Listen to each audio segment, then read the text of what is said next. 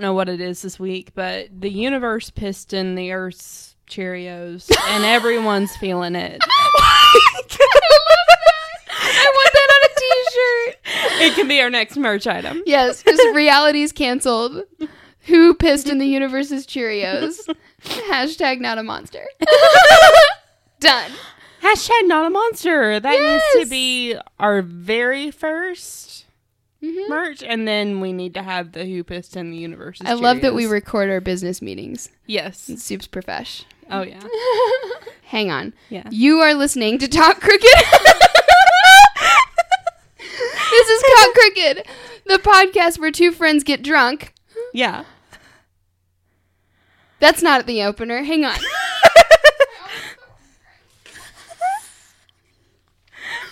It works. Oh my god, you are listening to Talk Crooked, the social justice and comedy podcast where two friends get drunk, laugh, cry, and rage about an unspeakable subject. All right, continue your story.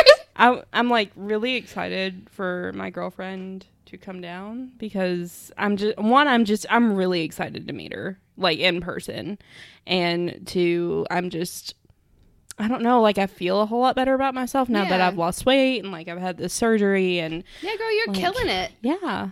Get shit done. Yes, that is the theme of this year. Yes. Thanks Me to- too. yeah. I canceled. I'm going to cut this in case they ever want to sponsor us. Mm-hmm. I canceled my account. Look at you.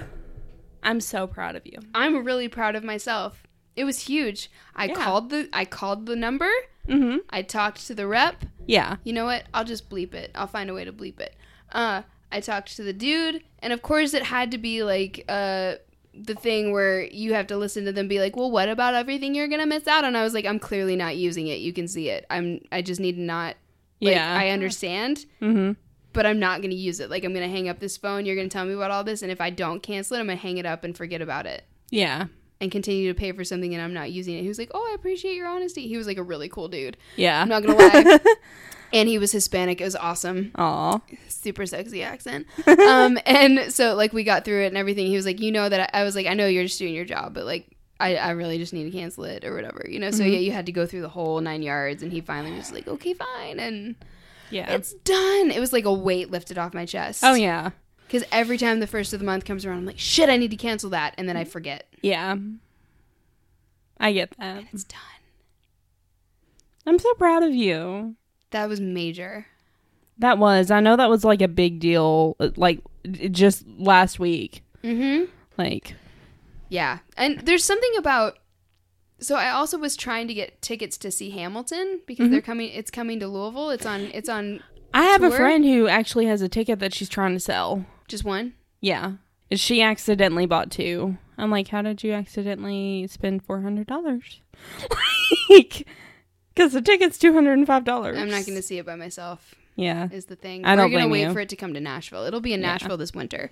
So, um I was in li- I I there's something about it. There's something about theater that just gives me confidence and gives me mojo. Yeah. I don't know what it is, but I can take care of shit when it comes to that. Yeah. So I was waiting in line forever. I'd forgotten. I should have set an alarm on my phone. They went on sale at 10 a.m. on Thursday. And just not thinking, like, my dad had sent me a text on Wednesday and everything. He was like, hey, it goes on sale, blah, blah, blah. Yeah.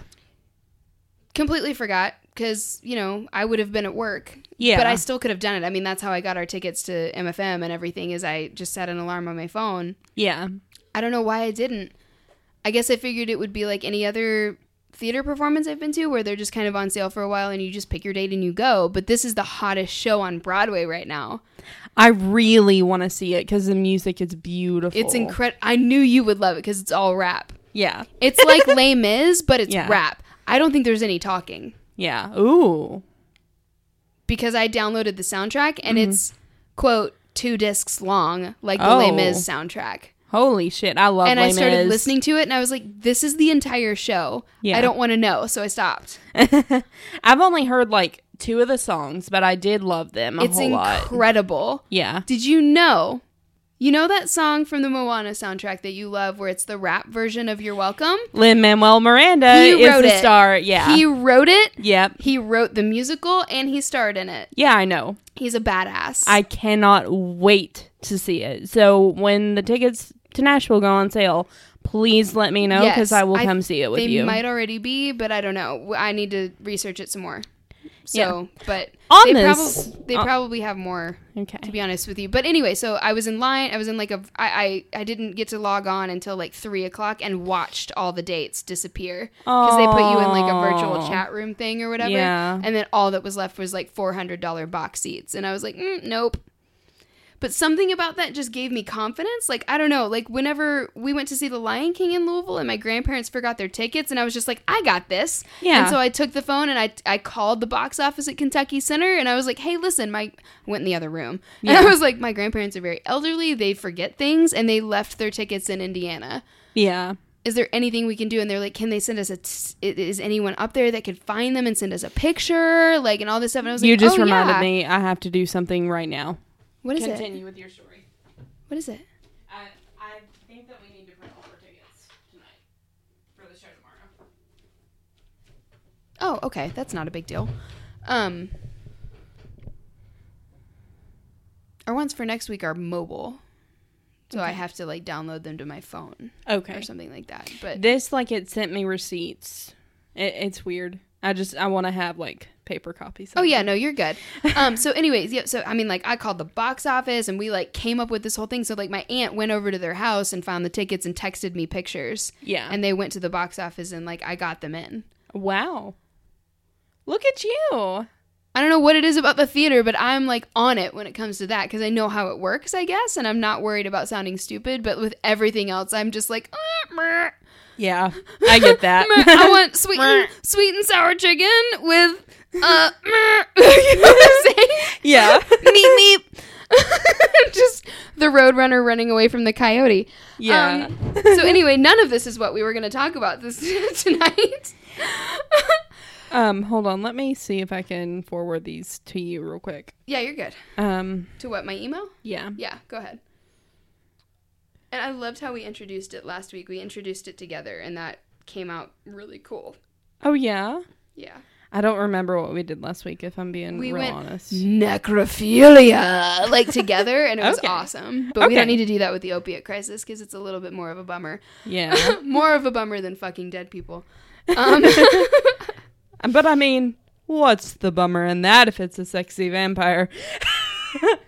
true.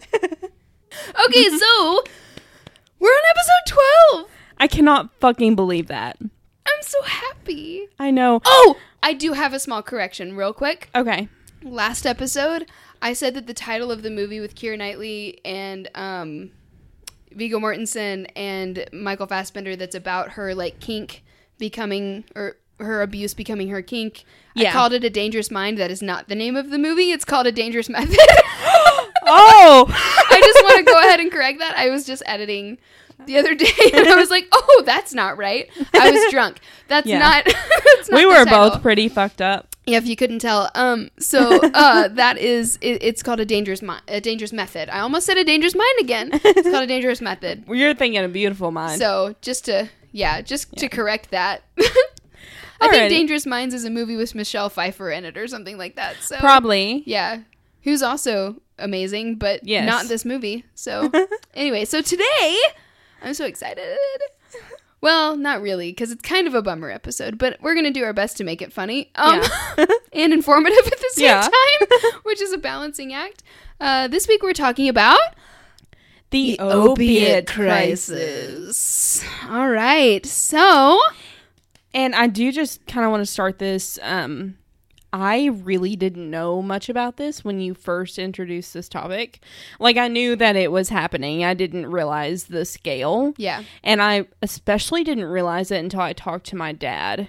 really, Yeah, my dad lives in Ohio, mm-hmm. and that is where it, like heroin, opiates, Heroin is anything huge, like yeah. that, that is like the biggest hotspot right now. really, Yeah. Uh, I mean, like 312 deaths a day, I read on something. fuck. Yeah. And he was like, er, he, In Ohio specifically, yeah. damn. He- yeah, he, It must be because that state's back ass words. yeah. Sorry, that was rude. I always get lost in Ohio. I don't want to talk ab- much about Ohio, but uh, I do just want to say, like every time. no, shout out to Cleveland. Y'all are representing. Yes, thank you, Cleveland. You guys are going to be our first live show. if we ever do a live show, yes, y'all, we are coming straight to you. So y'all, high fives. Yes, That was all in jest. I do truly love Ohio. yeah. I have family there, so I can't like Right. totally bash Ohio. Kay's girlfriend, who happens to be my best friend, lives right across the pond from Ohio. Yeah, We we go there like, a lot for things. Yeah, so- we've talked about like moving to Ohio. Yeah. Like, um, but my dad, every time I'm on the phone with him, like he's just he's so sad. He's like. Ev- like every time I talk to him, he's telling me about someone else that's died. of an overdose. Yeah, Oh shit. he he works as a maintenance man in an apartment building, Mm-hmm. and like they're having to open up apartments to people that have overdosed. And oh like, dang, yeah, and he it's um, real easy to do because they're so highly addictive. yeah, and um, he was telling me. Uh, well, no one knows exactly who my dad is and who his girlfriend is. No, it's nobody fine. knows. It's fine. But um, his girlfriend, her oldest daughter, is an addict. Oh shit. So every time they hear about a death, she's Mhm. just sick to her stomach because she's like, "Is that going to be my kid?" Yeah, my Like- mother-in-law was. So Yeah, we're going to talk a little bit about that today. We're going to talk about some personal stories that we found really interesting, and like I think that we all, in some shape or form, have been affected by this somehow because it's been such a huge thing. well, yeah, and it's not time. necessarily just like street drugs Mhm. is the thing. This goes all the way to the top, y'all. Oh yes, all the way to the top. So, Mm-hmm. just to head things off, um, this isn't necessarily a political or voting issue, uh, which makes it kind of hard. I don't think. I, mean, not that I know of. definitely correct us if we're wrong. I truly don't know. So, um, in in my in what I've found, this is more of a healthcare issue. So, this episode. Um, our call to action isn't necessarily mine isn't anyway. I don't know if you found any charities, but mine because we're trying to get back to that. We kind Yeah. of got away from it for a we, while. We realized when we when I was building my new or our new website that we had kind of gotten away from charities because I do want to have a tab on there for charities that you guys can just go straight to, pick your favorite and donate. You know, um, And I think when we do launch it, I'd like for us to go kind of backtrack to some of those episodes where we forgot mhm. and at least load them up on the website so that Yeah. there are places for you guys to go to if you do want to get involved or um not even necessarily charities but maybe like just Support places places to like- plug in Yeah. stuff like that so um um so instead of a charity in lieu of a charity on my end for this one because i i'm sure that there are some but we just don't i don't know Mhm. uh, uh, of any and it's it's hard to find any that are really legit for when it comes to this kind of topic Mhm. um again if you know any please tell us dm us yeah, please dm us or comment something Mhm. talk to us please we're so lonely we're so happy to talk to you guys. Like, a- and they're, you know, there aren't a whole lot of you right now, so we're not like being overwhelmed by anything. no So you're most likely going to get a response. Like- absolutely i need to start checking our facebook notifications more because there's a whole awesome story that i missed completely until today when i just had some random time at work She, we have two fan stories now. i know i'm so excited to do a listener episode yeah. Can't wait, y'all! Seriously, send in your epi- send in your stories because we are so excited to do a listener episode. Um, so Yeah. anyway, we're gonna be doing that probably I would say end of the month Mm-hmm. of May. We're gonna do it. We're gonna do our first listener episode, and then they're gonna be planned. Yeah. So um, back on track. So not to bring you under our business meeting. Um, This So- whole weekend for us is going to be business and pleasure. So Right. yes, Yeah. we're gonna merge the two. All right. So this episode um, is more of a call of action for everyone to just make sure they pay attention to their health care on my Mm-hmm. end at least, um, and ask ask about their options, seek second or third opinions, that kind of thing. yeah. Um, because like I said, this does go all the way to the top. We're talking about big pharmacy here. Big pharma who is run by pieces of shit. Yes, big pharma big, Big pharma, money. which lines the pockets of people that own prisons, which Yes. owns it truly goes all the way to the top. all the way to the top. So I kind of felt like I needed my tinfoil hat while I was while I was researching this one. Uh, so um, I knew about the pharmaceutical problems in this country. I mean, a lot of us do, especially. I mean, I, I knew that we are the most he- heavily medicated country in the entire world. yeah, from our second episode, which was anxiety. Yes, uh, by like fucking a lot. I think like seventy eight percent. Yeah. like we consume that much of the pharmaceuticals that are made in the world. We consume like I think 78% is what it is. Yeah. Hiccup, By the sorry. way, I feel so much better after that CBD. shit is the best, right? yeah. Worth every penny. um and you know, two shots of tequila and a margarita help. Anyway, um tequila is our friend. It brings out the honesty. Um so but it wasn't until I heard an episode of The Dollop. If y'all haven't heard of that epi- that podcast, it's an American history podcast uh, that I listen to pretty regularly, and it's hilarious and dark, and I love it. Um, listen, it's by two hilarious men. I need to Um, listen to it. Like it's in my list of things to listen really to. Really good. Yeah. It's really good. I recently got my brother hooked on it, but they have a whole episode on the opiate crisis, and I listened to it.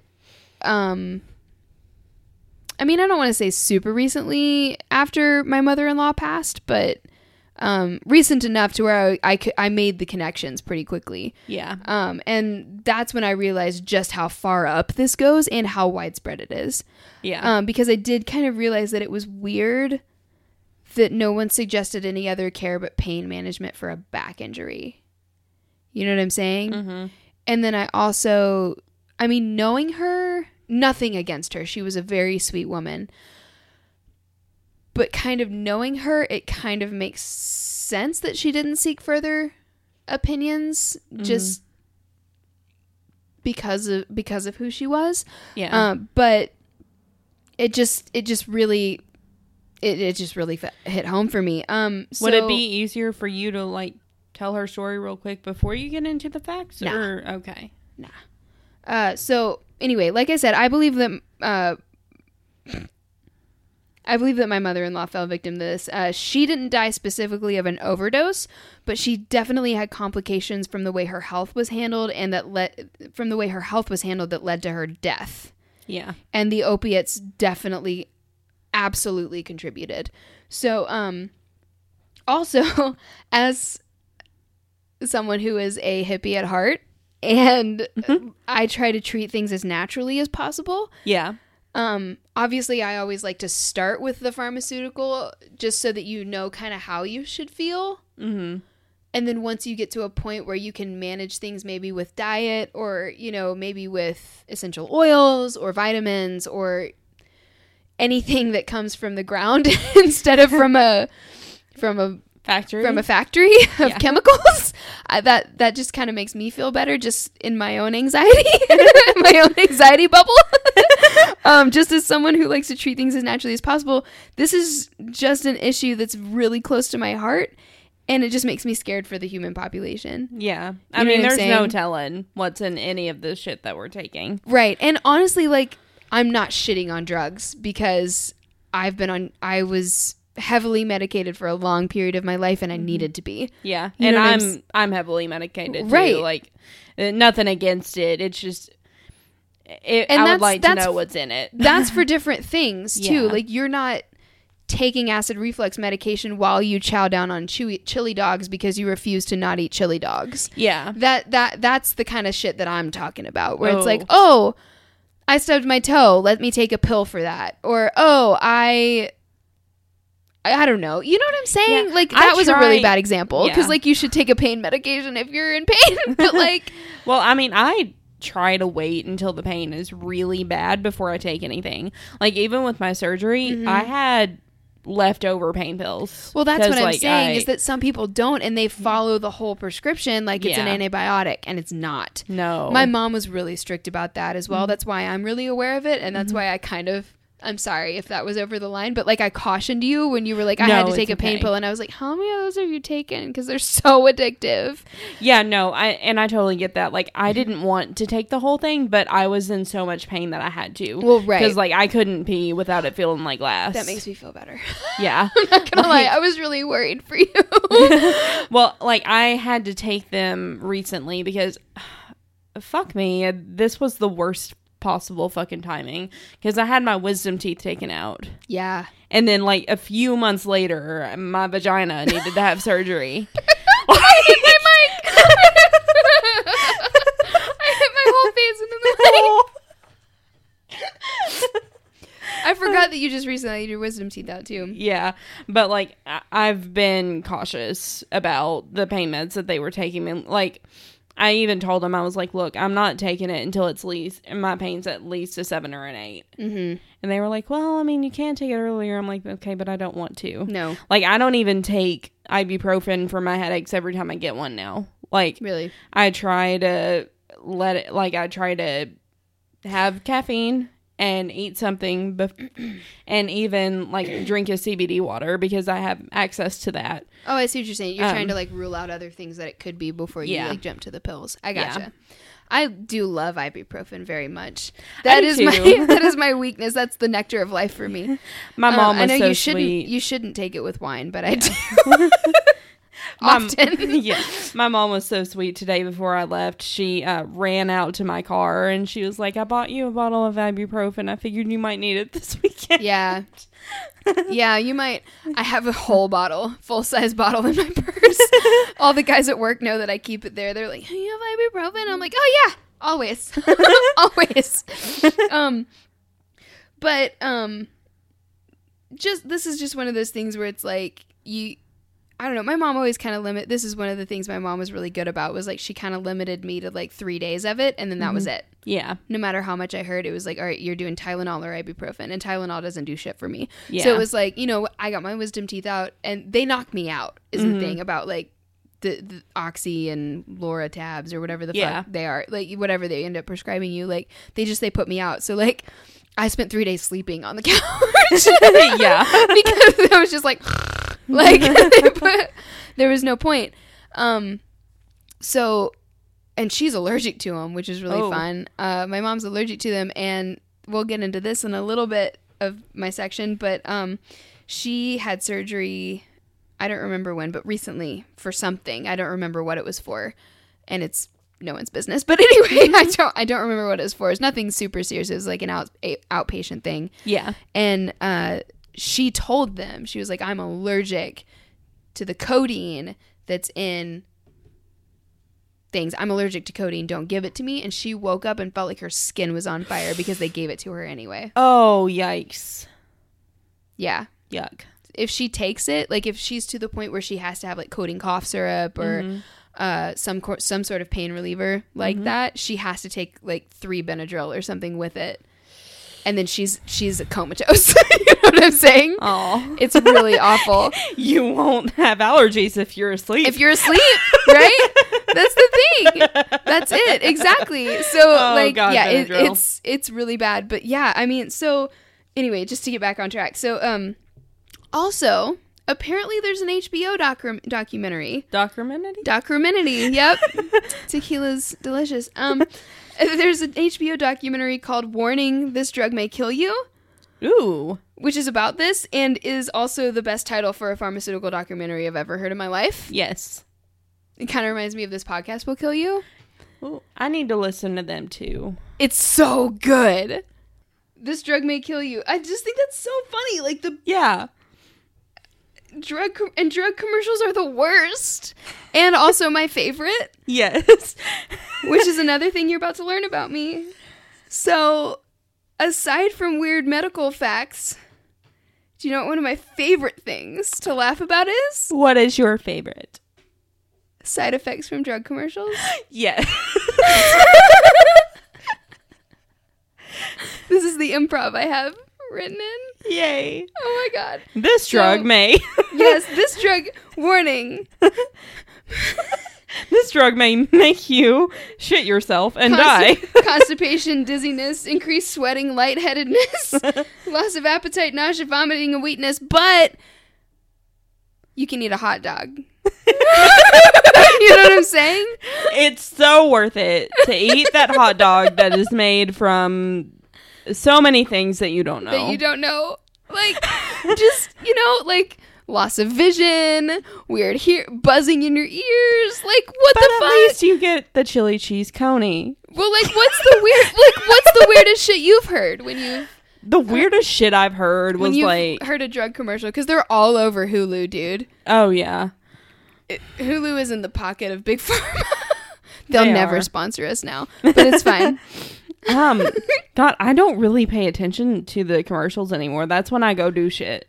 Like, I find it really funny because my brother, like, we, okay, so Josh and I let my brother share our Netflix account yeah, and we pay for Netflix. And then James let, he lets us use our, his Hulu account and then he pays for Hulu. Mhm. So I find it really funny because it gives you like the option of what, um, like what commercial you want. oh yes, I find it really funny to pick like the girliest shit.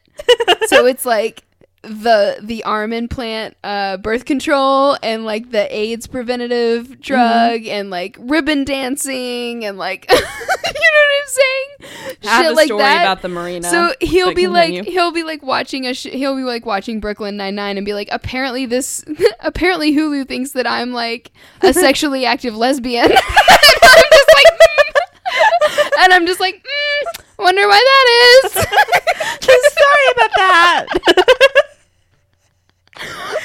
or a sexually active bisexual man and I'm just like I mean go for it. I'll accept you. I mean, it's fun. But seriously, so there's like a lot of YouTube spoofs on this apparently, and one of my favorites that I found was um. Oh my god, are you ready? yes. Side effects may include nausea, dry mouth, itching, having trouble breathing, diarrhea, gambling, nightmares, drowsiness, oh yes. hallucinations, an urge to hug people.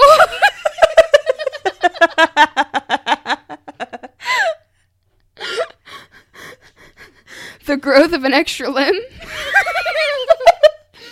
and thinking you're Batman. That's what I always think. They they li- they'll tell you this beautiful drug and it's like someone like running through a meadow and petting a puppy Yeah. and like grilling with their friends and laughing in a very Instagram way and then it's like this capsule may cause you to bleed from the ears. Uh, your brain may turn into goo. You might develop liver cancer. Serious side effects may occur as far as like your teeth falling out. Yeah. Uh, your tongue might become tied. You may start saying shit just compulsively as like a tic. Um, you, You may my- not be able to have children. Right. Infertility may occur. you may not be able to feel when your husband touches you. That's a real side effect I've experienced. Aw. Yay, antidepressants. Um, sorry, I brought that way down, but it's you know what I'm saying. It's like Yeah. the inability to stop shitting. Um, I hit my mic. yes, but the there was, inability to stop shitting. there. Stop pooping. I love Pablo.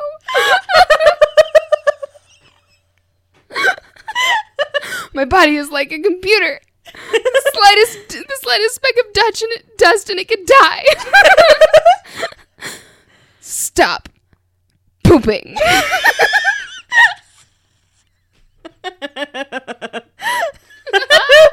I love that show so much.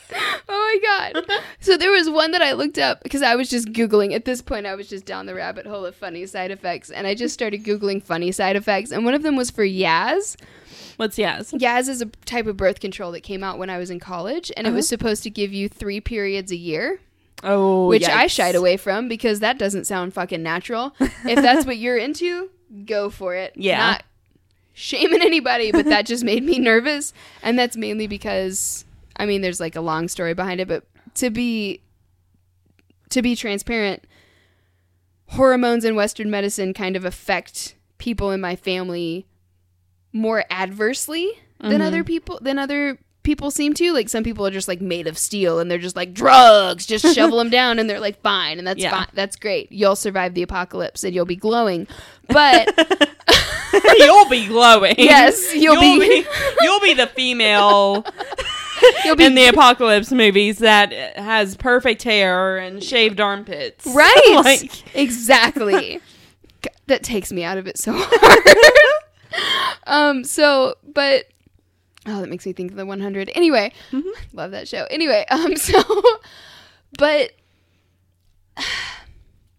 I lost my train of thought. What was I talking about? yes.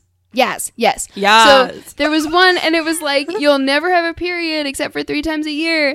But then, like a lot of the side effect symptoms were like exactly PMS, and it was all the time. Oh my god. you know what I'm saying? So yeah, it was, like, yikes. bloating, constipation, insomnia, uh, cramps. you know, everything, spotting, and it was like so you'll have three periods a year, but you'll also still have your period.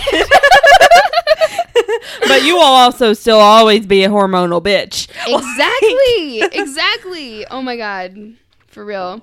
So it's always like you know this is this is this is a sleeping pill that might cause you to jump out of a window or you know Yeah. don't operate heavy machinery and you know just crazy shit like that. So okay so to get into the real stuff now that we've had a nice laugh let me Yeah. bring everyone way down okay? So uh, i got this from the national institute on drug abuse. Hmm uh, this is an an um an article called "The Opiate Overdose Crisis," and this was revised in January of this year, 2019. Oh wow. So this is up to date numbers, Mhm. except that it is April.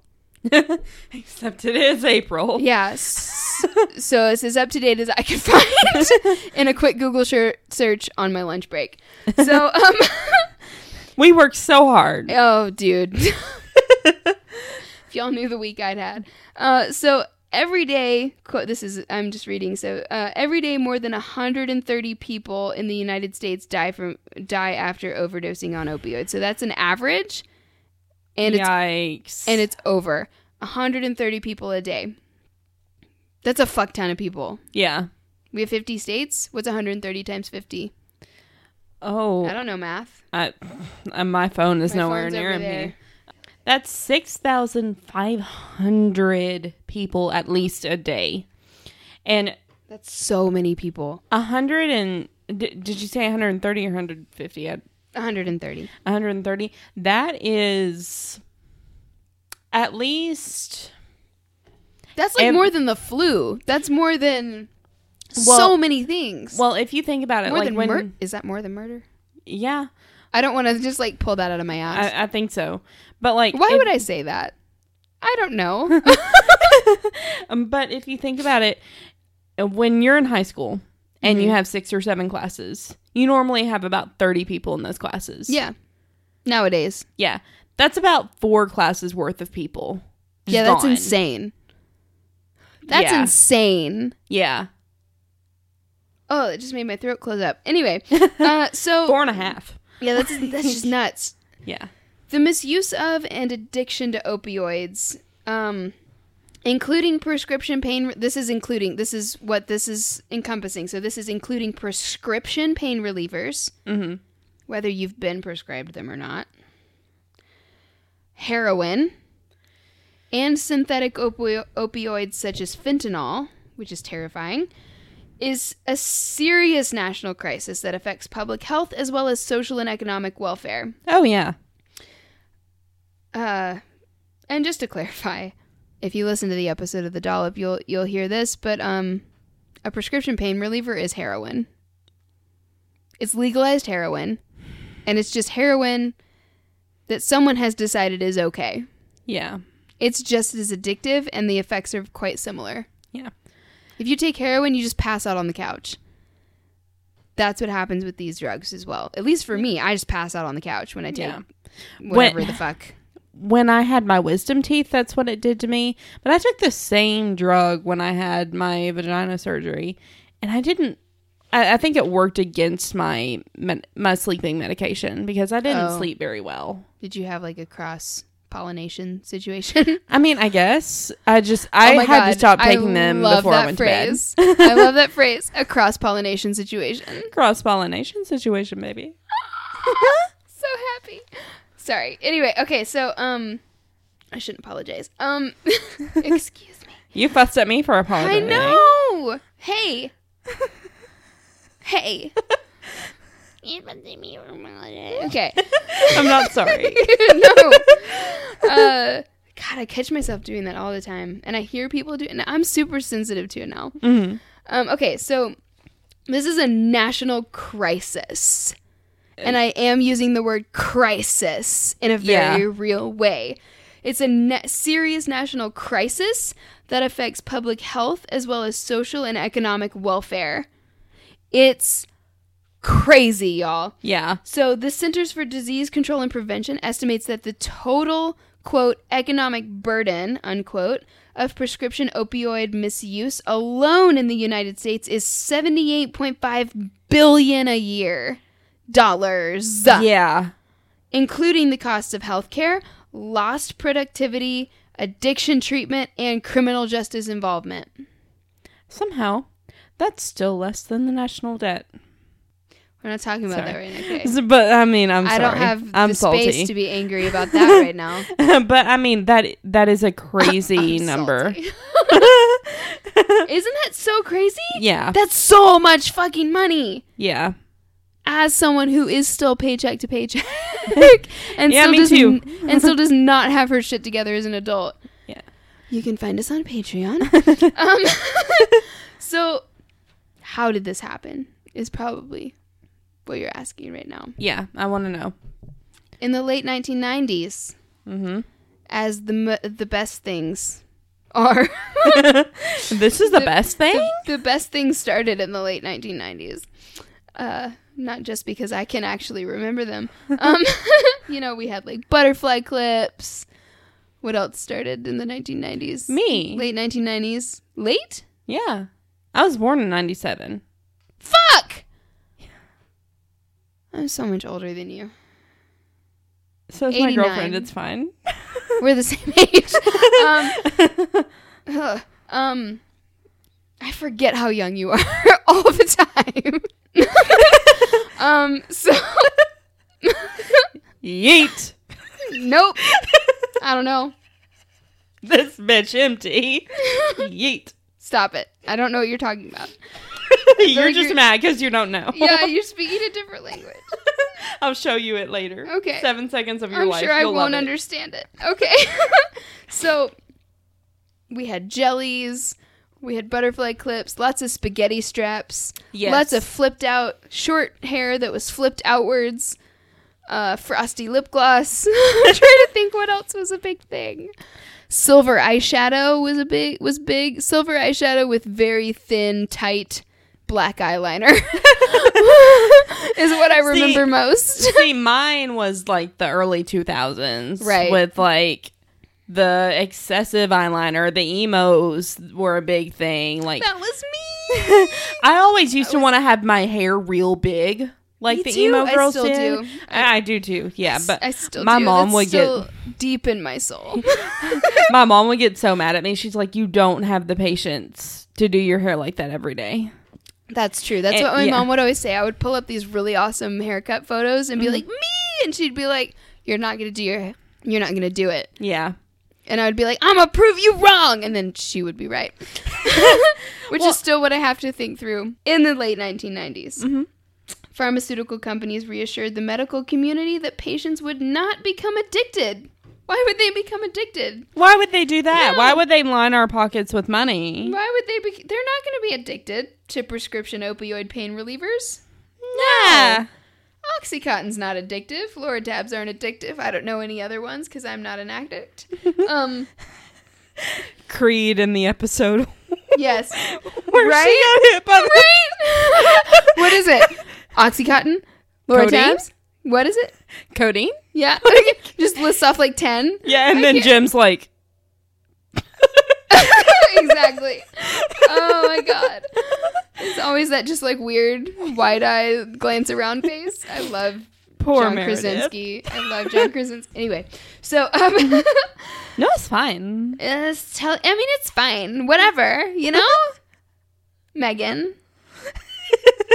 I mean, it's fine. Just keep doing it.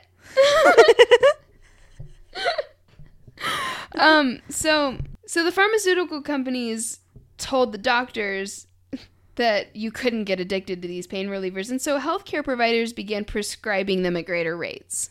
Mm. And it's still happening, is the thing.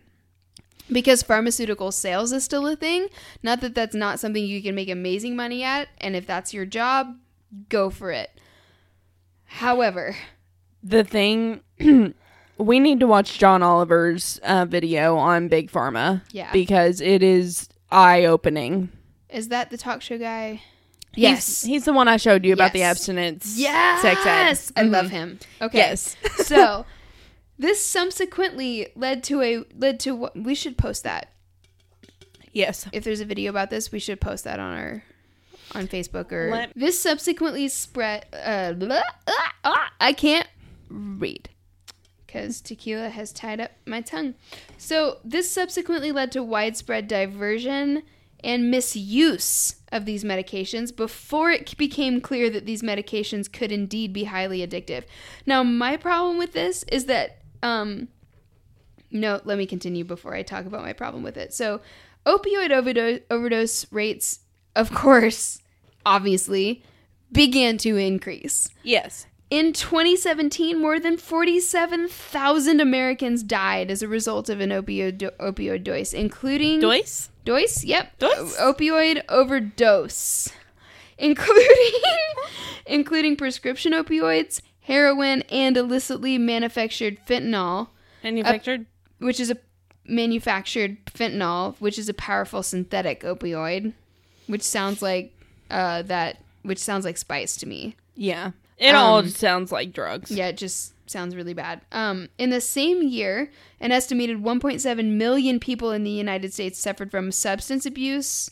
No, sorry, suffered from substance use disorders related to prescription opioid pain relievers, and 652,000 sufferers from a heroin use disorder. And these were not like mutually exclusive, exclusive, but that's a lot of numbers, and they're all really big. Yeah.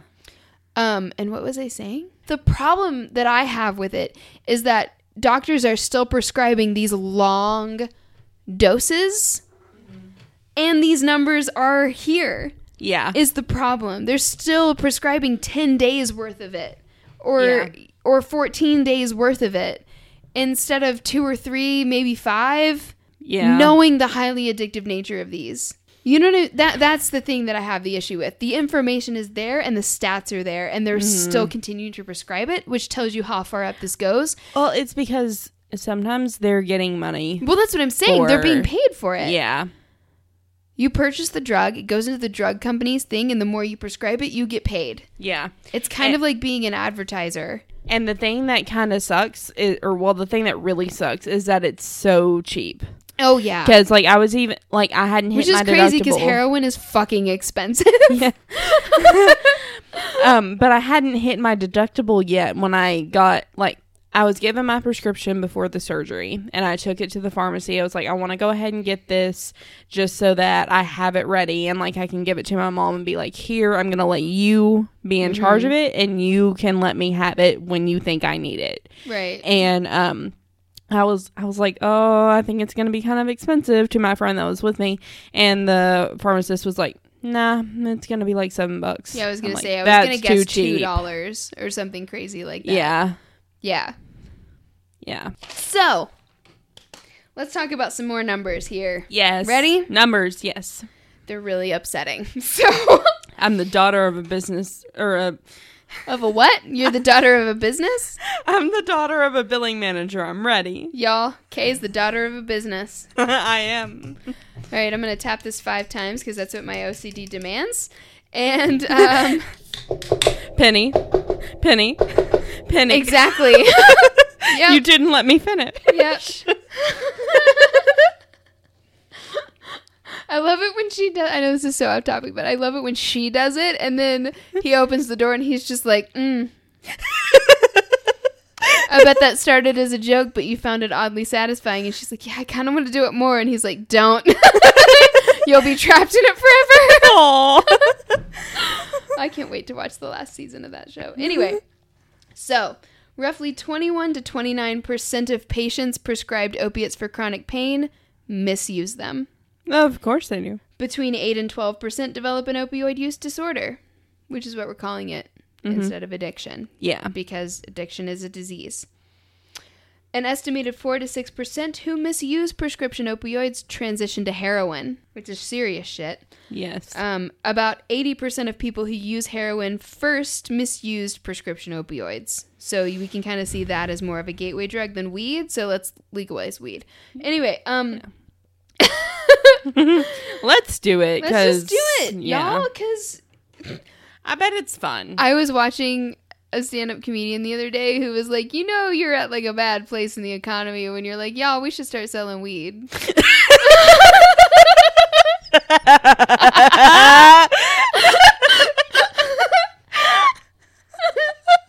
He was amazing. I have to have Gizla send it to me because he had some really fun white lady jokes too. Anyway, I have a really funny stand up bit that I want to show you too. okay, we'll watch it later. Okay, so What need have I for a home? What? need? yes, For I have avocado.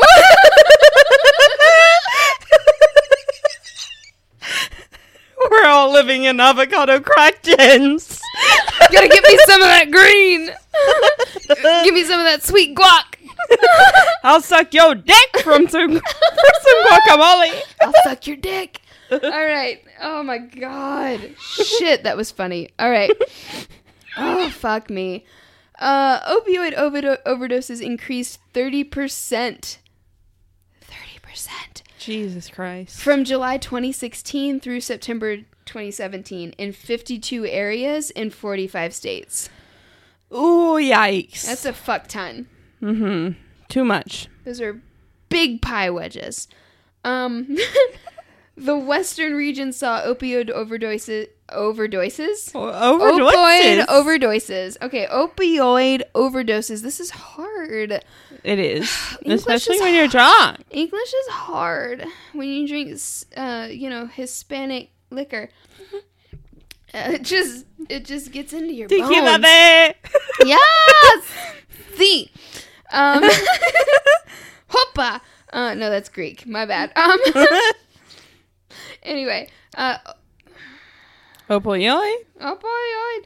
Uh, the Midwestern region saw opioid overdoses increase 70% from July 2016 through 2017. Uh, what? Ba, ba, That's the same thing. Anyway, opioid overdoses in large cities increased by 54% in 16 states. Yikes. 54%. That's, so much. Yeah, especially in like less than a year. That's so much. Um, so this issue has become a public health crisis. Crisis. Mm-hmm. With devastating consequences, including increases in opioid misuse and related overdoses, as well as the rising incidence of neonatal abstinence syndrome due to u- due to opioid use and misuse during pregnancy, which is really upsetting. Um, the increase in injection drug use has also contributed to the spread of infectious diseases, including HIV and hepatitis C, which we all know sharing needles is a big problem when it comes to AIDS. Yeah. We all know that, right? Yeah. More so than what everyone thought it was, which was gay sex. Way more so than that. Let's get into the solution Yes. and combating. So, combating the opioid overdose epidemic. Here we go. 150 Americans die every day. 115 Americans. This was another. So this was like a cross reference thing. It's Yeah. really hard to get hard numbers on this, mm-hmm. and that's because things aren't reported correctly. Some are. Sometimes it's labeled as suicide. Sometimes it's labeled as opioid abuse. This is kind of like what we got into with the fetal abduction thing, where sometimes it's kidnapping, sometimes it's murder, sometimes it- Yeah. you just don't know what it's going to be filed under. You know what I'm saying? Yeah. Uh, so this was a cross reference thing, like I said. Uh, 100. This one said 115. Obviously, this is a little bit of an older ep- older article, but I think I thought that the content of it was still pretty good. So, um, The CDC, of course, is committed to fighting the opioid overdose epidemic and supporting states and communities as they continue to work to identify outbreaks, collect data, and respond to overdoses, provide care to those in community, and to provide those to bri- blah, blah, blah, provide care to those in their communities. Um, CDC's Prevention for States and Data Driven Prevention Initiative pro yep programmatic aims center around the enhancement of PDMPs PDMPs yeah within clinical and public health settings, insurer and community interventions, blah, blah, blah, blah, blah, blah, blah. Pretty much pay attention. Yeah. That's pretty much all it is. They can only do so much. The rest of it is really up to us as people. Just be in control. Know that the pain medication that they're giving you is highly addictive. Mm-hmm. They're going to give you 14 days worth, and you need to take five, maybe three. Anyway, okay, yeah, basically just make sure you get the second opinion, get the third opinion. If people are sending you straight towards pain management as opposed to any other kind of like treatment for your condition, Mhm. seek more opinions from other doctors. Yeah. That's that's pretty much all we can do because it's not really something we can vote on. It's a corporate thing. Yeah. It's a corporate ladder. So really you just have to pay attention, do the research, be educated, know that it's addictive and take steps towards avoiding those consequences. That's really what it comes down to. Um So what the CDC is doing, like what they focus on, is building prevention efforts by equipping states with resources, improving data collection, supporting the use of evidence-based prevention theories, that kind of thing. Strategies, not theories. Yes. Margaritas. Um, they also are improving data quality, tracking trends to better understand the response of the epidemic, collecting and analyzing data. They're the ones basically going out and doing the footwork, is basically all it boils down to. They Yeah. are going out, collecting the numbers that we've been talking about for my segment, that kind of thing. hmm So, and that's pretty much all they can do because it this goes so high up, you guys. That's the problem. And even though you're only going to take 3 days of that medication, you're still going to pay for that full dose and it Yeah. still goes right in that pocket. It does. Even though you just need one dose of it probably to get you through the worst of it. Yeah. That's the biggest problem. I wonder if there's a way you can say, I've never tried it, but I wonder if there's like a minimum on how much you can prescribe or if you can just be like, no, I just want three doses. I don't know. I haven't really asked because I don't. Me neither. again, like I, I want to have faith in what my doctor's doing. Yeah. and I want to have faith in knowing like they're giving me as much as I need. Well, and they want to give you some because they don't know how bad it's going to hurt you specifically. So they want to make sure you have enough, is the Yeah. other issue. So it's just, it's a balancing act and it's knowing when to stop, Yeah, is the thing, and trusting your body and being smart. yeah. That's really what I, feel like it boils down to. I tapered off with mine. Yeah. Like I was doing three times a day and then I went to two times a day and then I went to once a day and then I went to if I needed it. Jesus, you must have been in a lot of pain. Yeah, I was. Mm. I mean, I'm still in pain as you can tell. Yeah. what just happened. Um but I mean, I don't know. It's just you really have to watch your body cues. I mean, it's the I mean, same just thing. pay attention to your body, own your body. You know what feels right, Yeah. I and mean, just know the, thing- consequences. Know how highly addictive these things are, and know that they have to give you a certain amount, or they are trying to. They're going to give you more than you need Mhm. because they want to make sure that you're comfortable, and you need to stop when you're comfortable. yeah, Is the thing. absolutely. As soon as you can. I mean, three to four days. I feel like is like max. Especially, I mean, that's just like hard, hard ingrained in me. Mhm. And I don't know. Just, just be careful and know how dangerous they are. I mean, I didn't even take it for a week, I don't think. Um Mhm. I mean, I I tapered off so that I only took it when I needed to, and finally I just threw it out. Yeah. So I wouldn't have that option Flush it. anymore. yeah. Um and Especially if you're a person who knows you have a highly addictive personality, like the two of us. Yeah. Yeah. Don't keep it in the house. I was proud of myself. Like when I was thinking a couple days ago when I had a twinge like I just did, I was like, man, I really wish I had mm. some of that codeine still. And I was like, no, I don't. I don't need that. Just take four ibuprofen. yeah, I just need to go to bed. That's what I do. That's the equivalent. Yeah. That's the equivalent of like a serious pain pill, Well, I, but eight- without the opioids. yeah eight actually. Yeah. I I got really good with dosages on ibuprofen because I got to a point where I would have to take a prescription strength ibuprofen Mm-hmm. to help with my migraines, and I knew that I was too dependent. yeah. That's why I've kind of tried to taper off on that. Um, and I've started using the gel ibuprofen pills because they work so much faster. yeah. It's and so much relief. better. Yeah. Yeah. Um, and like when I was in high school, um, I went, I went to Washington D.C. twice, and the second time I did a whole lot more walking than I did the first time, and I ended up like in, with an inflamed Achilles tendon. Shit. Yeah, I mean, but I mean, I walked the entire city two Well, or yeah. three times. Um, That's what we did when we were in England. yeah, You just you walked everywhere. hmm By the end of the day, you were just like, yeah. "No, I'm so tired." Well, I had Or never, if you were me and Kelly, we were like, "I'm so tired, but let's just keep talking till two in the morning."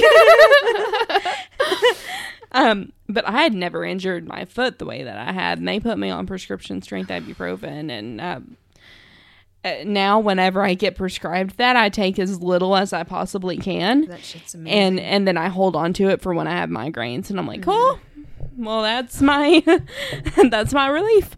There's an Um, anxiety medication that I was prescribed in the emergency situation that I was in that is Mhm. highly addictive and is the most wonderful drug I've ever been on. Yeah, Knowing how addictive it was is the only thing that kept me from doing it because I overthink. Mhm. And so I have always been the person that has overthought the consequences. Mhm. That's why I didn't have sex in high school because I knew I would be the stat.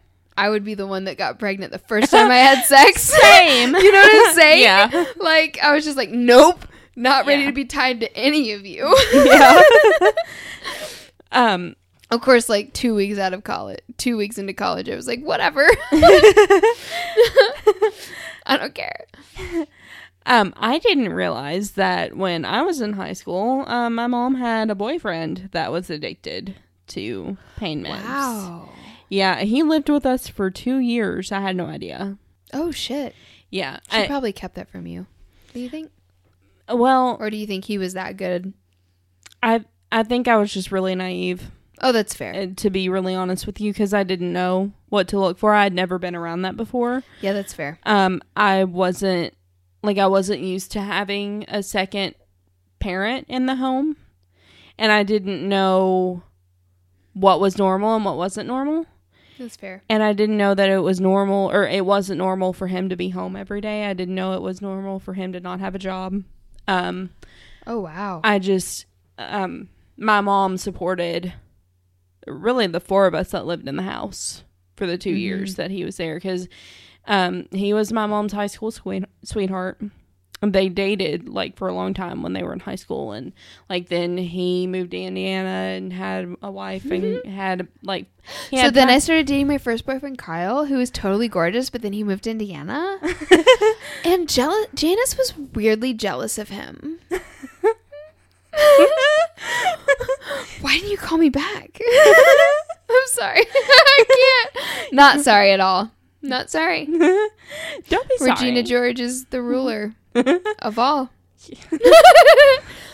Not a Um, regular mom. I'm a cool mom. um, I love that so much. um, but I mean, they had like they were they had such a cute story, and the thing with people that have a substance abuse addiction that you Mhm. have to remember is that they are people. Oh, for sure. They are people that have lives, that have children, that have people Families, that love them, Like, Friends. They're people. Yeah. Just like you and me. yeah, you can't reduce them to just oh that person's a drug addict. It's no different than a cigarette addiction Yeah, no. or a caffeine addiction. yeah, and, and like Except that it's a serious financial strain and it's a serious job problem and just a Mhm. serious functionality problem. well, you know what I'm saying? The Hmm. thing that must have been like really hard for my mom is that he didn't have a job the entire Right. time that he lived with us. Yeah. He um he left his job in Indiana and he came to Bowling Green to um or he came to Kentucky to um they know where we are. It's fine. um we have a giant listenership in Bowling Green. um well he came here to take care of his parents and then like he and my mom reconnected but um he moved in with her he cashed out his 401k like yeah it was oh bad no. he bought the giant tv that we have in our living room now he bought that with his 401k um he lived off of. you of shouldn't do that. Yeah Oh, no this is a warning against that I mean, we did it once, but it's because he could make up his whole 401k. Like my husband and I, we Mhm. like he cashed out his 401k from Walmart because he Mhm. could make that whole thing up in like three months at his next job. And so Yeah. like we paid off my car and like a whole bunch of shit to get ourselves out of debt, and then got ourselves in more debt. But it's fine. it's Uh, fine. We're in a really good place. you have such a cute house I don't own it. Don't Oh, even act like we're. well i know but like i don't know And That's fine. We suck at adulting in the real ways. everybody does in the real ways that matter to the government.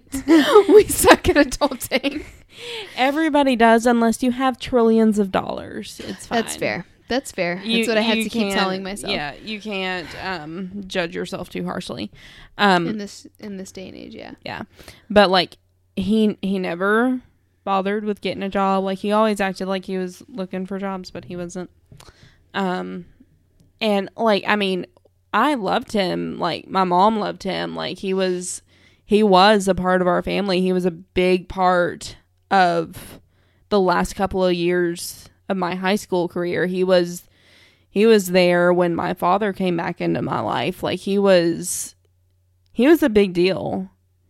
And like he was a he was a person that we loved and I didn't realize that he had an addiction. Yeah. Refocus. It's your segment. Okay. It's your turn. I'm done. I'm All gonna cut all of that out until just this moment.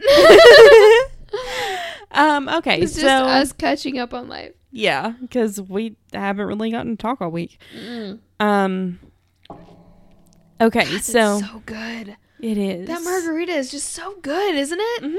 Just tastes like Sprite, but with a little sex- something extra, Yeah. right?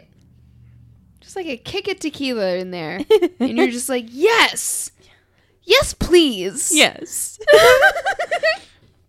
I might need ramen. Merch fine. idea. Yes, please. Yes, please. Yes, please continue. we can't make ramen. I can't eat like that again. um, okay. So my segment was really hard to do. Just going to be really honest because I didn't. I mean, people have a really hard time sharing their personal stories. Yeah. And like, I couldn't find a good murder. I couldn't find like a good crime or anything like that. So, Well, the um, stigma is so high surrounding addiction Mm-hmm. still. We're only just now starting to kind of overcome it. Yeah. And that is something I'm going to be talking about because I do, I have three myths for you and like ways to overcome them. Okay. And then I have a personal story from a doctor that had a substance abuse Wow. issue. Yeah. Okay. So I'm super excited. Um, but I do want to go over the myths first. Um, I found these from um, Yale Medicine. So Okay. um, I didn't know that was a thing, which is, yeah. Sure. All right. Um, so myth number one is that opi- opioid addiction is just a psychological disorder, and people who are dependent, God damn it, uh, It's simply. a hard word to say. well, then my whole Google Drive fucked up. Um, okay, I'm gonna start over. Uh, I'm gonna leave it all in I know you are. because it's cute. oh, thanks. uh, so myth number one: um, opioid addiction is just a psychological disorder, and people who are dependent simply need better willpower. Oh, fuck off. That is self-explanatory on why that is so wrong. Like, Yeah, absolutely. um, I mean, that's absolutely not fair. to anyone that has ever had any type of addiction. No. Like, And I I've been there. Like I've wanted to blame I've wanted to blame her. I've Mhm. wanted to blame my mother-in-law, but it's a team fail. mm-hmm. It takes two. It's just like I mean, it's I hate to make this comparison, but it's like cheating. It takes two. You know what I'm saying? yeah, It takes two to make a bad relationship and make it to where that's where you want to be. And yeah, she was complicit, but her doctor should have been able and felt able to give her other options. yeah, There are so many other options to a back injury than just pain and pain management. yes, absolutely. Go see a chiropractor. Go see a spinal specialist. The problem is, and Josh will back me up in this. I, I loved my mother in law very much. She was a very sweet person. Mhm. She was very predisposed to laziness. yeah, Um, and I'm sorry for the negativity surrounding that word, but that's the just the truth of it. She was very predisposed to laziness, and I think the excuse to be able to just collect disability and stay at home was very appealing to her. yeah, Just uh, as someone who knew her, that Mhm. that makes sense, and someone who knows her children, that makes sense. yeah, You know what I'm saying? Josh Well- isn't really predisposed to laziness, but I mean, we all have laziness inside of us, yeah, and um, we all have that little bit of depression inside of us, and any excuse to be able to not work and stay home and have an excuse to do so, done. yeah. You know what I'm saying? And that's kind of hers was just a little stronger. yeah. You know what I mean? It's not. Well, I mean, uh, The, you, I've had my days where I'm like, man, I wish I could just collect disability and lay on this couch. You know what I'm saying? Like, shit, Yeah. it'd be awesome.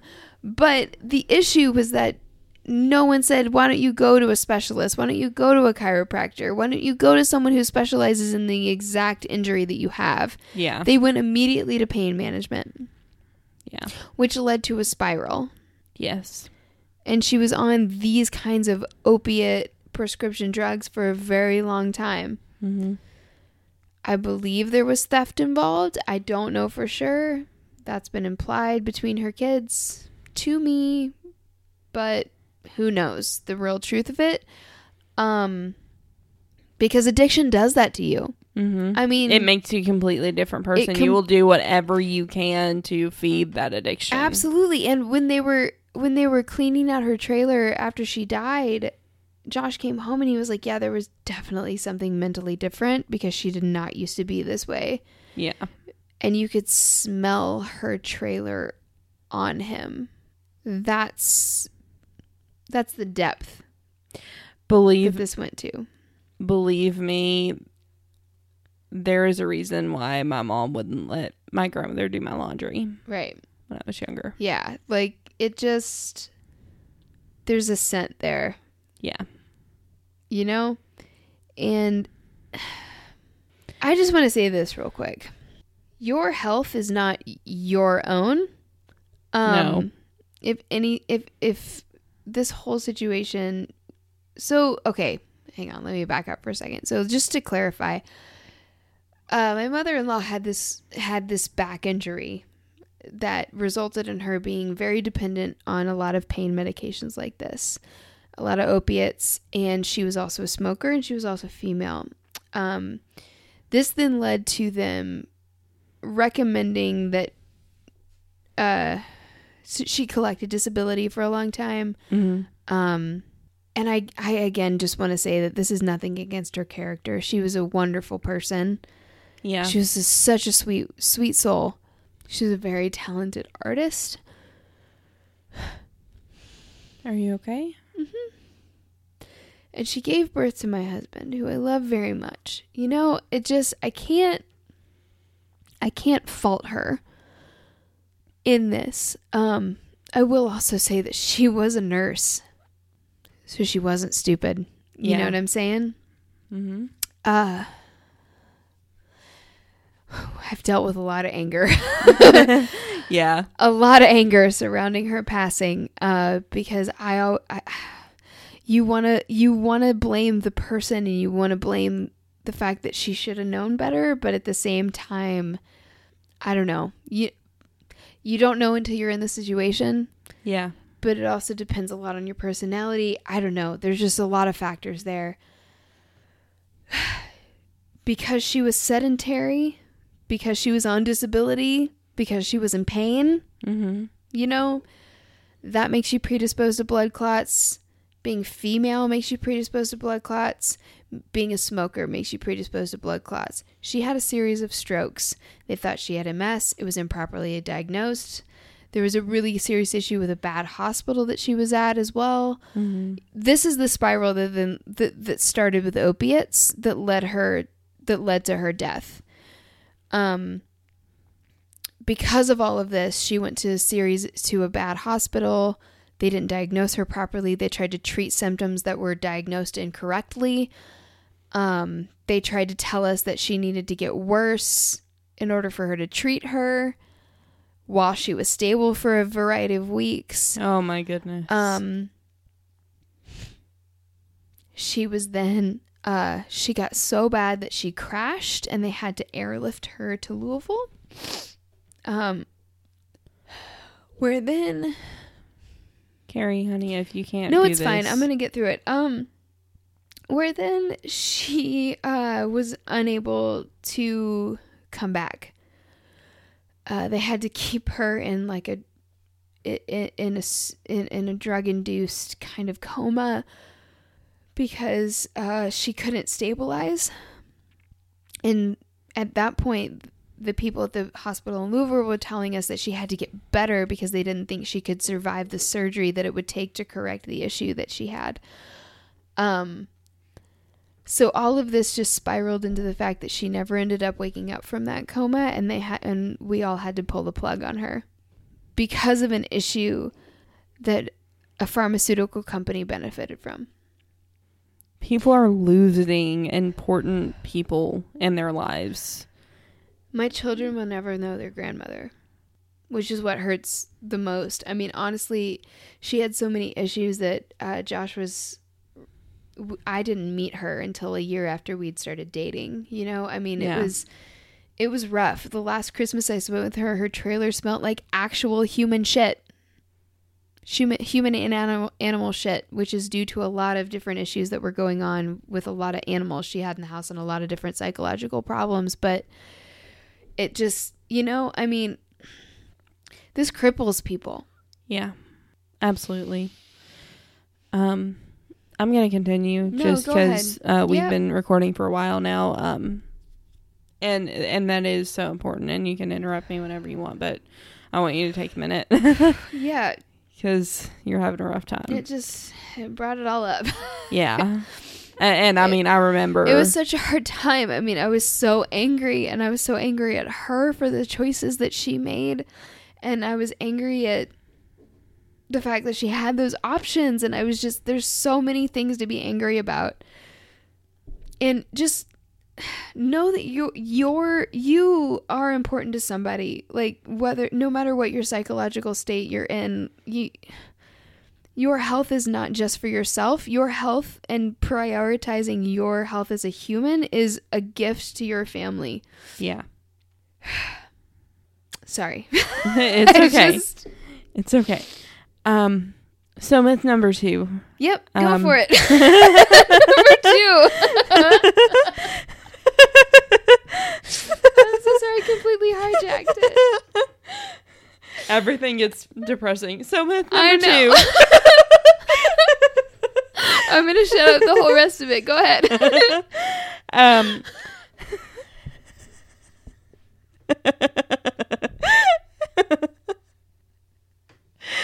oh god okay so um number two is that the be- the best way to combat an opi- opioid addiction is without medication.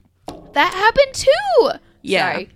Um however the truth is that many people in abstinence only programs for opioid use disorder will relapse. Absolutely. That's what happened. Yeah.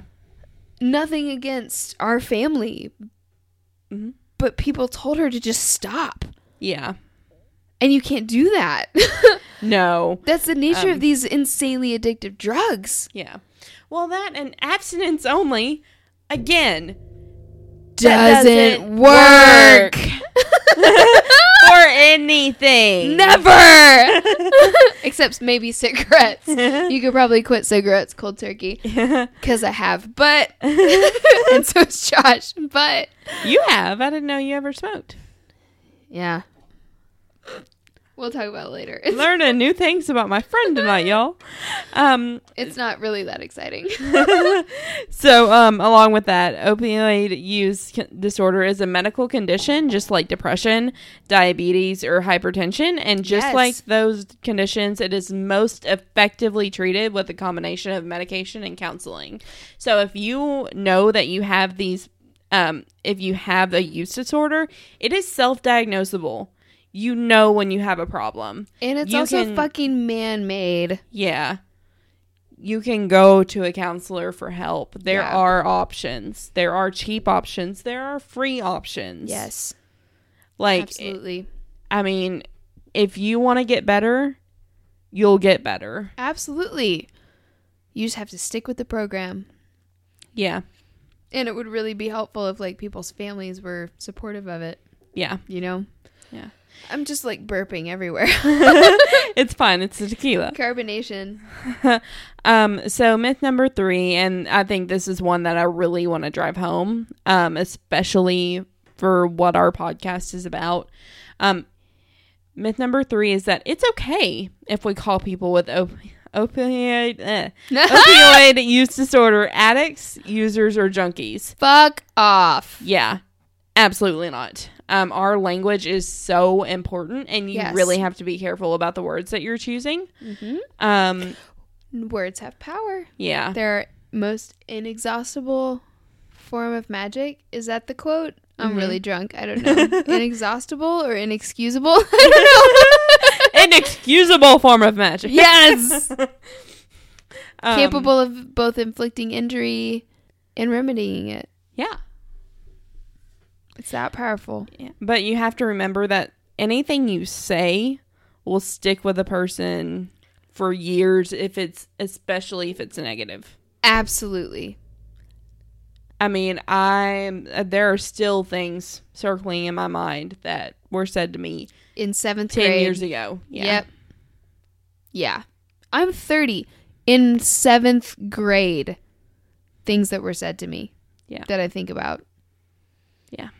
Let's see here.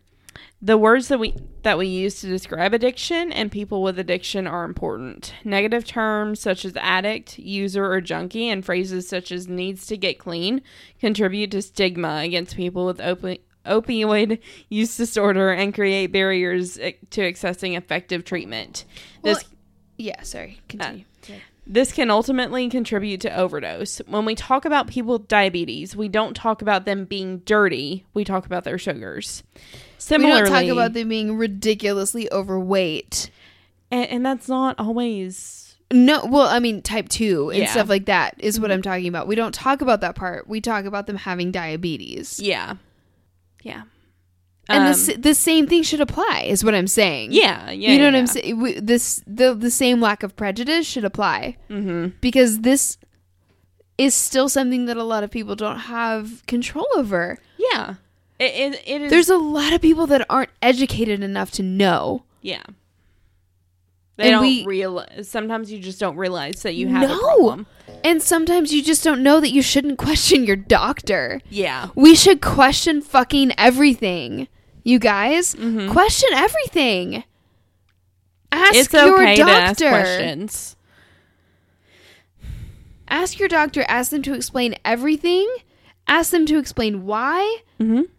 And if it doesn't make you feel comfortable, seek a second opinion. Yeah, You're paying them. It's in your power. Yeah. And it's your fucking body. if you're not comfortable with it, take control. mm-hmm.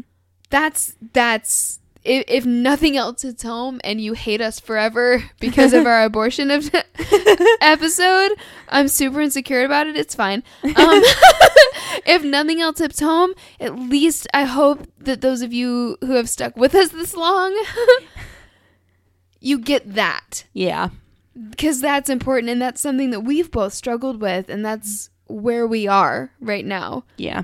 we both kind of have the confidence now to tell you your body is yours Mm-hmm. do what your gut tells you. I didn't feel like I had autonomy over anything in my body until I um quit letting some of the stuff that my family was doing affect me. Me too, girl. Um I Not in the same way, Yeah. but yeah, me Yeah. too. like I um it just personal story here. Um when I was 18, um uh, well before that even I've been promised since I was in 8th grade that I had a college fund. Right. um, and it was yanked out from under me right before I started college. And I have never felt so free. Um, I, once I started like paying for my own shit and like being responsible of my own like health issues, like I I didn't like I wasn't going to let my family being uncomfortable with me being on birth control keep me from being on birth control when I needed it. Like I wasn't going to let them being uncomfortable with me going to a gynecologist stop me from going to a Right. gynecologist when I needed it. Yeah. And um it I have never felt so free from just like cutting cutting those negative ties cuz I mean people in your family can be negative too. I mean, And- completely. Yeah. I mean, I was insecure about getting tattoos. Mhm. Once once they're not paying for your school, once they're not paying your rent, Yeah. shit.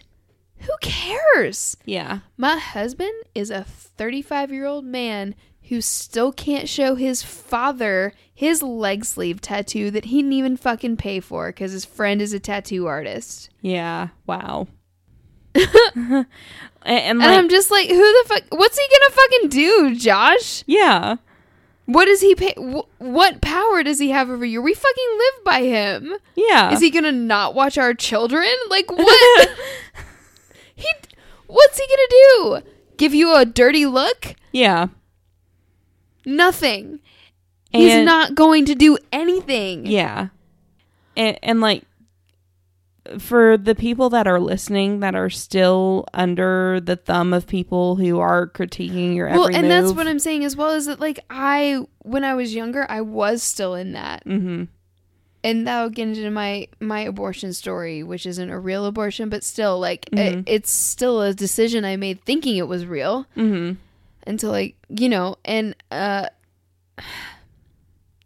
when you're under that it's hard but But I promise you can get out of it and it gets better. and what i've found at least in my re- in in my relationship with my family is that they'll love you anyway and if they don't Then fuck them. Fuck them. You have the power over your own self. Life is too short, and you get to choose who loves you and who is in your life. Mhm. And family is not about blood. It is about the people that are willing to hold your hand and be there with you through the hardest times in your life. Absolutely. Yeah. Absolutely. Yeah. um okay, so Blood is not thicker than water. hell no. Um uh, studies have shown that people who were referred to as substance users were more likely to be considered a threat or be responsible for their condition, whereas people who re- who were referred to as having substance use disorder were more likely to be seen as needing help. This Yeah. is a really key component to getting people into treatment and stemming uh, the opioid crisis. I A mean, person s- syntax is everything, man. yeah. Um, a person is not defined by their disease. We need to keep that in mind as doctors, media, and lay people when thinking about the crisis. Absolutely. Yes. Those of my fellow people who have read The Fault in Our Stars know that we are not our disease. Yes. We are not our disease, and we are still people. No matter what we have. Yep. You know the author of that book? I fucking love that book. Have you read that book? Yes, I Girl. I try to read it like once a year. it, it. Oh, it's so good. It's so beautiful. I love it so much. And there's an incredible, if you have the audiobook, there's an incredible interview with John Green at the end of it. Mhm. He's my hero. I love him. Um, he has an amazing YouTube series as well yes. that I love so much. I watched it in Mental floss? school. Like, oh, yeah. so good. Um, he's amazing. I didn't realize he had written it. I was a fan of his on YouTube before I realized he'd written The Fault in Our Stars. Oh wow. And my students had always been like, Miss Law, you have to read this. And I was like, "Pff, I mean, you're teenagers. What do you know? They were right. It was incredible. It's one of the most influential books of my life. Yeah. Um, right up there with Hunger Games, which I'll explain at some point. Don't judge me too harshly for that. The Hunger Games is an incredible series that It truly is. very much influenced my life. But um, he he has a whole interview at the end of the audiobook where he's talking about he's answering a lot of people's questions about like like s- people wrote in and asked him like how could they have sex and he's like cuz they're people Yeah. with private parts just because they're they have cancer doesn't mean they can't fuck like I mean, they can Excuse still you? have a good time.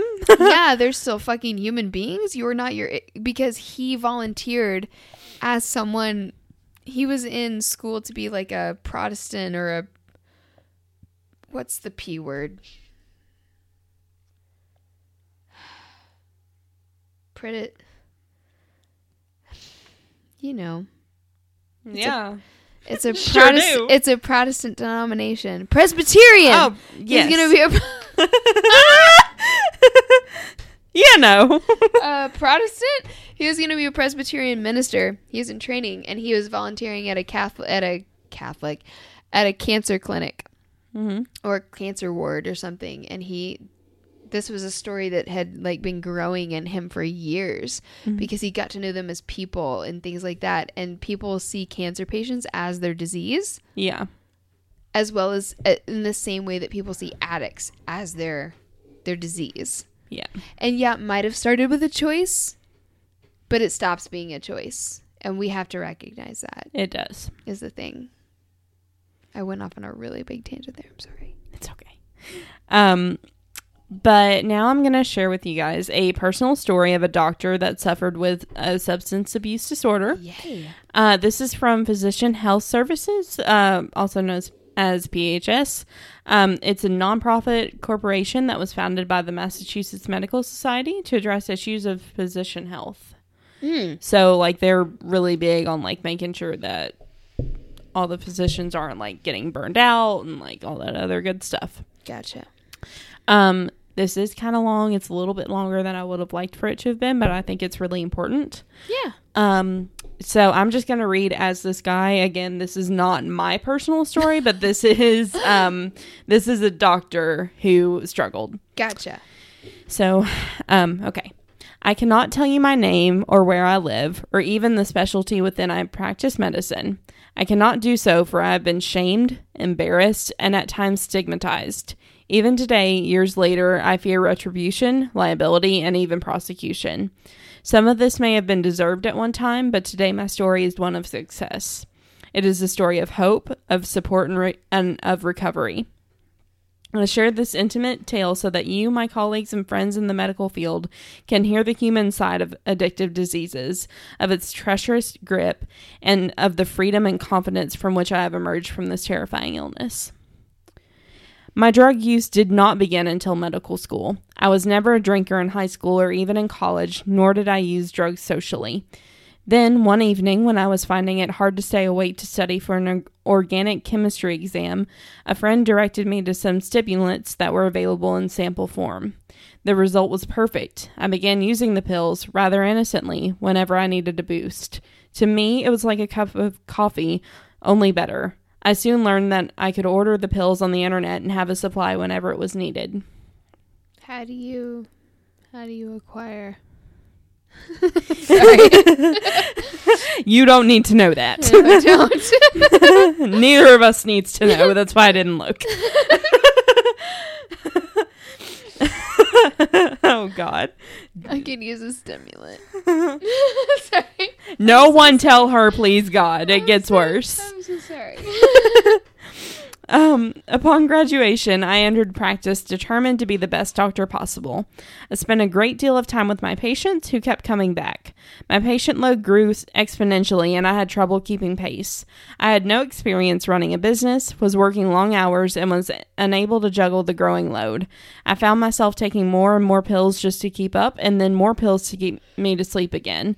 I gave little thought to this drug use. After all, I was no street junkie making co- covert deals in dark alleys.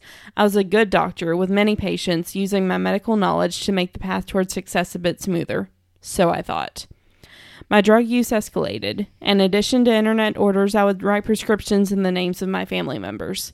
Suddenly, my uncle had knee pain, my father in law back problems, my aunt arthritis. I did not think about the record I was establishing of their purported use, nor did I think about the records of my own prescribing practices. I was out of control, but getting by, taking many pills to get through each day. Throughout this time, I still felt on top. Despite my drug use, I was a physician with a thriving practice. I provided quality care and had no patient complaints. I had a wife and children that relied upon me and saw me as a great provider. My friends and family admired me. I was respected in the community. I enjoyed my status and felt it was deserved, having achieved academically as well as socially some, since childhood. And then one day, the Drug Enforcement Agency came to the door inquiring about fraudulent prescriptions.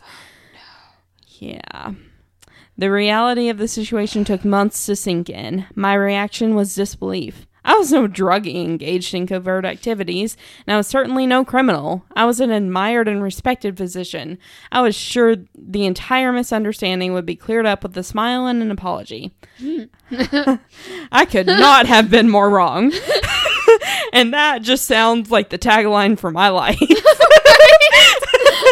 I could not have been more wrong. Um, the shame and magnitude of my tumble was immeasurable. Not only did I face the legal and professional ramifications of having written improper prescriptions, but I had to cope with the personal humiliation of a fall from grace. I was no longer the icon of success I had worked a lifetime to achieve. I was now tainted, not only in the eyes of my colleagues, but also for the very first time in my own. Fortunately, when everything was crumbling around me, I got support and advice. With the guidance of PHS, I got into a treatment program that helped me realize that I suffered from a vir- virulent illness and was both worthy and deserving of help. I was medically detoxified from the effects of the medications I had now stopped taking. I learned to take responsibility for my behaviors, but also to recognize that I had been sick and could certainly get well. I learned that addiction. Well. I learned that addiction would be a lifelong condition, but not a lifelong impairment, and I agreed to a long term monitoring contract with PHS. To comply with this contract, I had to work hard. I saw a therapist to address issues of addiction, shame, honesty, and interpersonal relationships. I submitted to regular and random drug screens. I attended support group meetings, met with sponsors and mentors, and in doing so, changed my life dramatically. After months of treatment out of state, learning about my disease and learning about myself, I came back feeling uh, strong. I was healthy, drug free, clear thinking, and ready to pull my career back together. Unfortunately, my career was not yet ready for me. Despite the fact I had never had a malpractice case and never harmed a patient, there would be months of waiting for the licensing board to address my petition to go back to work. I would be investigated, questioned, and challenged. This process lasted for months on end, and when I did get my license, it was with extensive restrictions and requirements for informing everyone with whom I had professional contact of my probationary status and of my disease.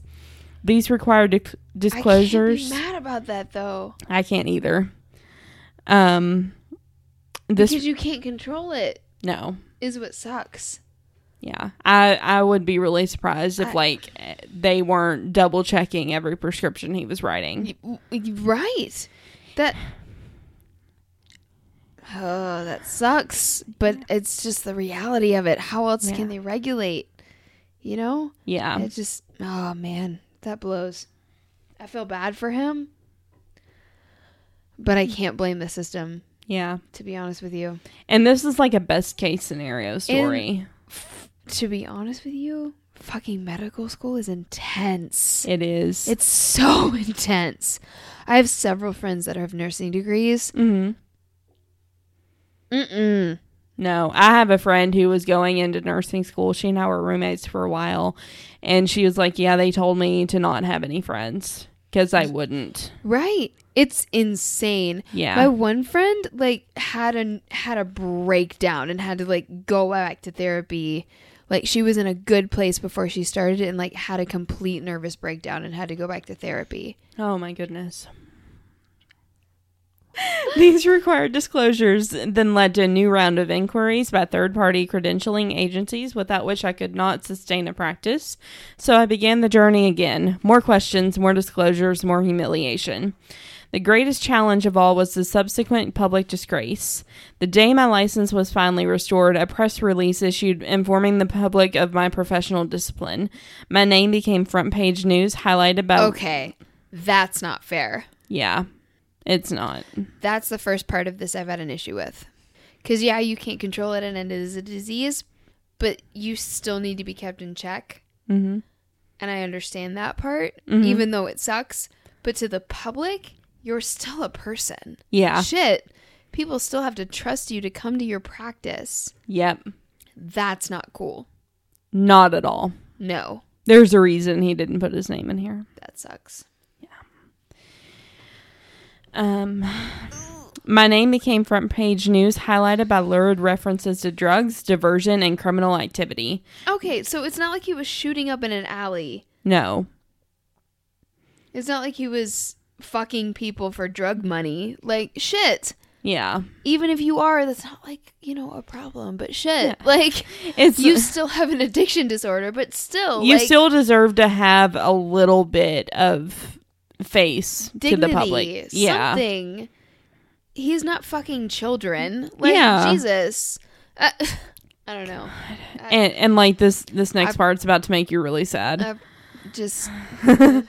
There was no mention of my recovery from illness, nor of the months and years of personal work and growth I had achieved. Ah! I hate journalism. What was to be a day of celebration had become a day of pain and shame. oh no. My daughter had a soccer game that day, and through tears, even she had to face the humiliation of what I had hoped was well in my past. Oh, past. awful. Yeah. Even though he's worked to fix it. The story was oh! so important. It's almost over, but it No, that It's fine. that was my deciding factor. Like It's these people have such a good kids. story, but shit, a co- celebrate our victories, y'all. Yeah. Oh my god. We're all human. We all fuck up. We're fucking human beings. We're not gods. Ugh. Although I was angry and frustrated with the obstacles I was facing, I now had the tools to deal with the stress. Through PHS, I had a physician support group where I could meet and learn from other doctors who faced these same struggles. I had an outlet for sharing my experiences and for learning from example that there was indeed hope for my future. And most importantly, I had my sobriety and my health. Ultimately, I did return to practice. It was no easy journey. The process took years. During this time, I was doubted by others and I had doubted myself. But now I am stronger. I have the confidence of knowing that whatever ills befall me, I can heal. Heal. I'm drunk. Um, as a result, I'm a better healer. My practice is now as successful as ever. I continue to be board certified in my specialty. I continue to provide quality care. I've also or I also have additional con- contributions to make to the profession. I am more open minded and less likely to pass judgment. I have learned that medicine is not about being powerful or respected, but about being respectful and compassionate. I've learned that physicians, like all people, have the susceptibility to become ill and capacity to become well. However, to encourage wellness, we as a profession need to provide resources and nurturance, not shame and humiliation. I am now sober and can't imagine facing life any other way. And I share this story so that all of my colleagues in the medical field will know that they too can embark successfully upon this journey. And I just think that that's so important. Like, we can't keep. We can't keep people in shame. We can't keep them in embarrassment. Sorry, I'm completely in tears. It's okay. and I just think it's so important to remember that uh, even our doctors can be wrong. Oh, absolutely. And that's okay. And oh, I'm sorry. I'm just I don't know what kind of support she had or anything like that. I I'm I I I love Josh's family so much. It's nothing against that. I just what if what if she'd had that kind of support? Yeah. and encouragement, someone to be there to be the support system. Her shoulder, her whatever, you know what I mean? To to because she was a nurse. Like, what if someone had been there? Yeah. So that she could get back to it, the way that this person could. It just But I thought that was super incredible. And like that's if an you see story. that story is incredible. Yeah. If you see someone struggling, if you see a doctor that's come back to a practice from having issues like this, I would go to that doctor because they would understand completely what you're going through. Absolutely. Yep. And his name shouldn't have been plastered the way that it was. Like it should have been he's gotten help and he wants to help you. Well, that's the thing is that the numbers show that it could be fucking any of us. yeah. your dearest friend, your closest family member. Any of us are susceptible to this because these drugs don't discriminate. They don't discriminate between race, health, wage, nothing. They're addicted to. They're addicted to everybody.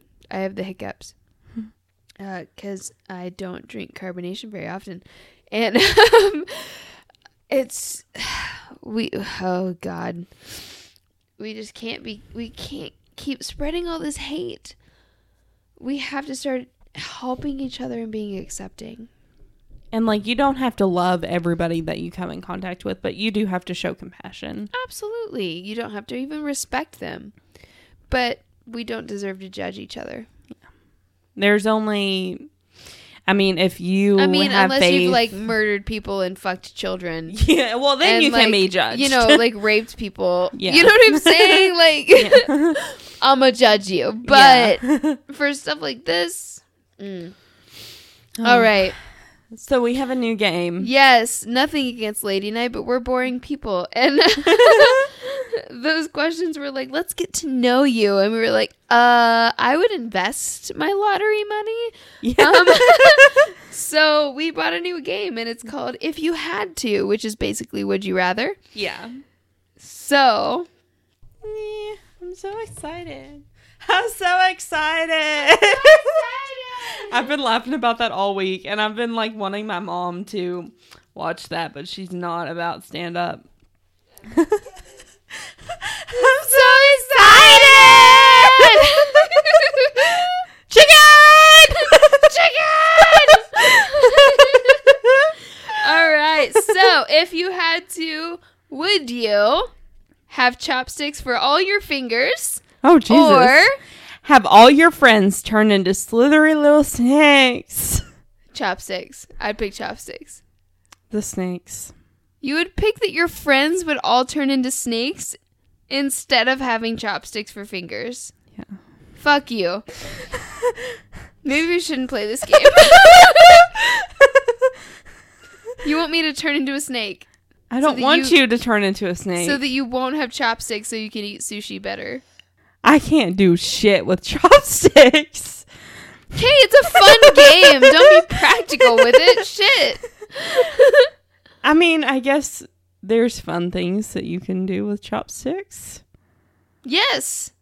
Poke people in line. and, like, I don't know. Dang, you never have to bring a fork with you? I. That's fair. I like the chopstick option. okay, so maybe I don't turn into a snake and hate you for the rest of the evening. oh, jeez. All right. Well, I hope you guys have enjoyed this episode. Um, thank you for listening. If you are still here, we appreciate you so much. Even Very if much. and if you listen for one a minute, we appreciate you too. Um, um, again, my name's Kay. And I'm Carrie. And remember, You are not a monster. hey guys, thank you for listening to Talk Crooked. Check out our Tumblr blog at Talk Crooked for sources and photos. You can also follow us on Instagram, Twitter, and Facebook at Talk Crooked. You can listen to us on Apple Podcasts, Google Play, and SoundCloud. Please rate, review, and subscribe. We are currently a self-funded podcast, so if you would like to donate and receive a shout-out on air, please visit us at patreon.com slash talkcrooked. Eventually, we will start doing listener episodes. If you have your personal stories related to our previous episodes, email us at talkcrooked at gmail.com. For business inquiries or sponsorships, email us at carrieandkbusiness at gmail.com. Okay, bye.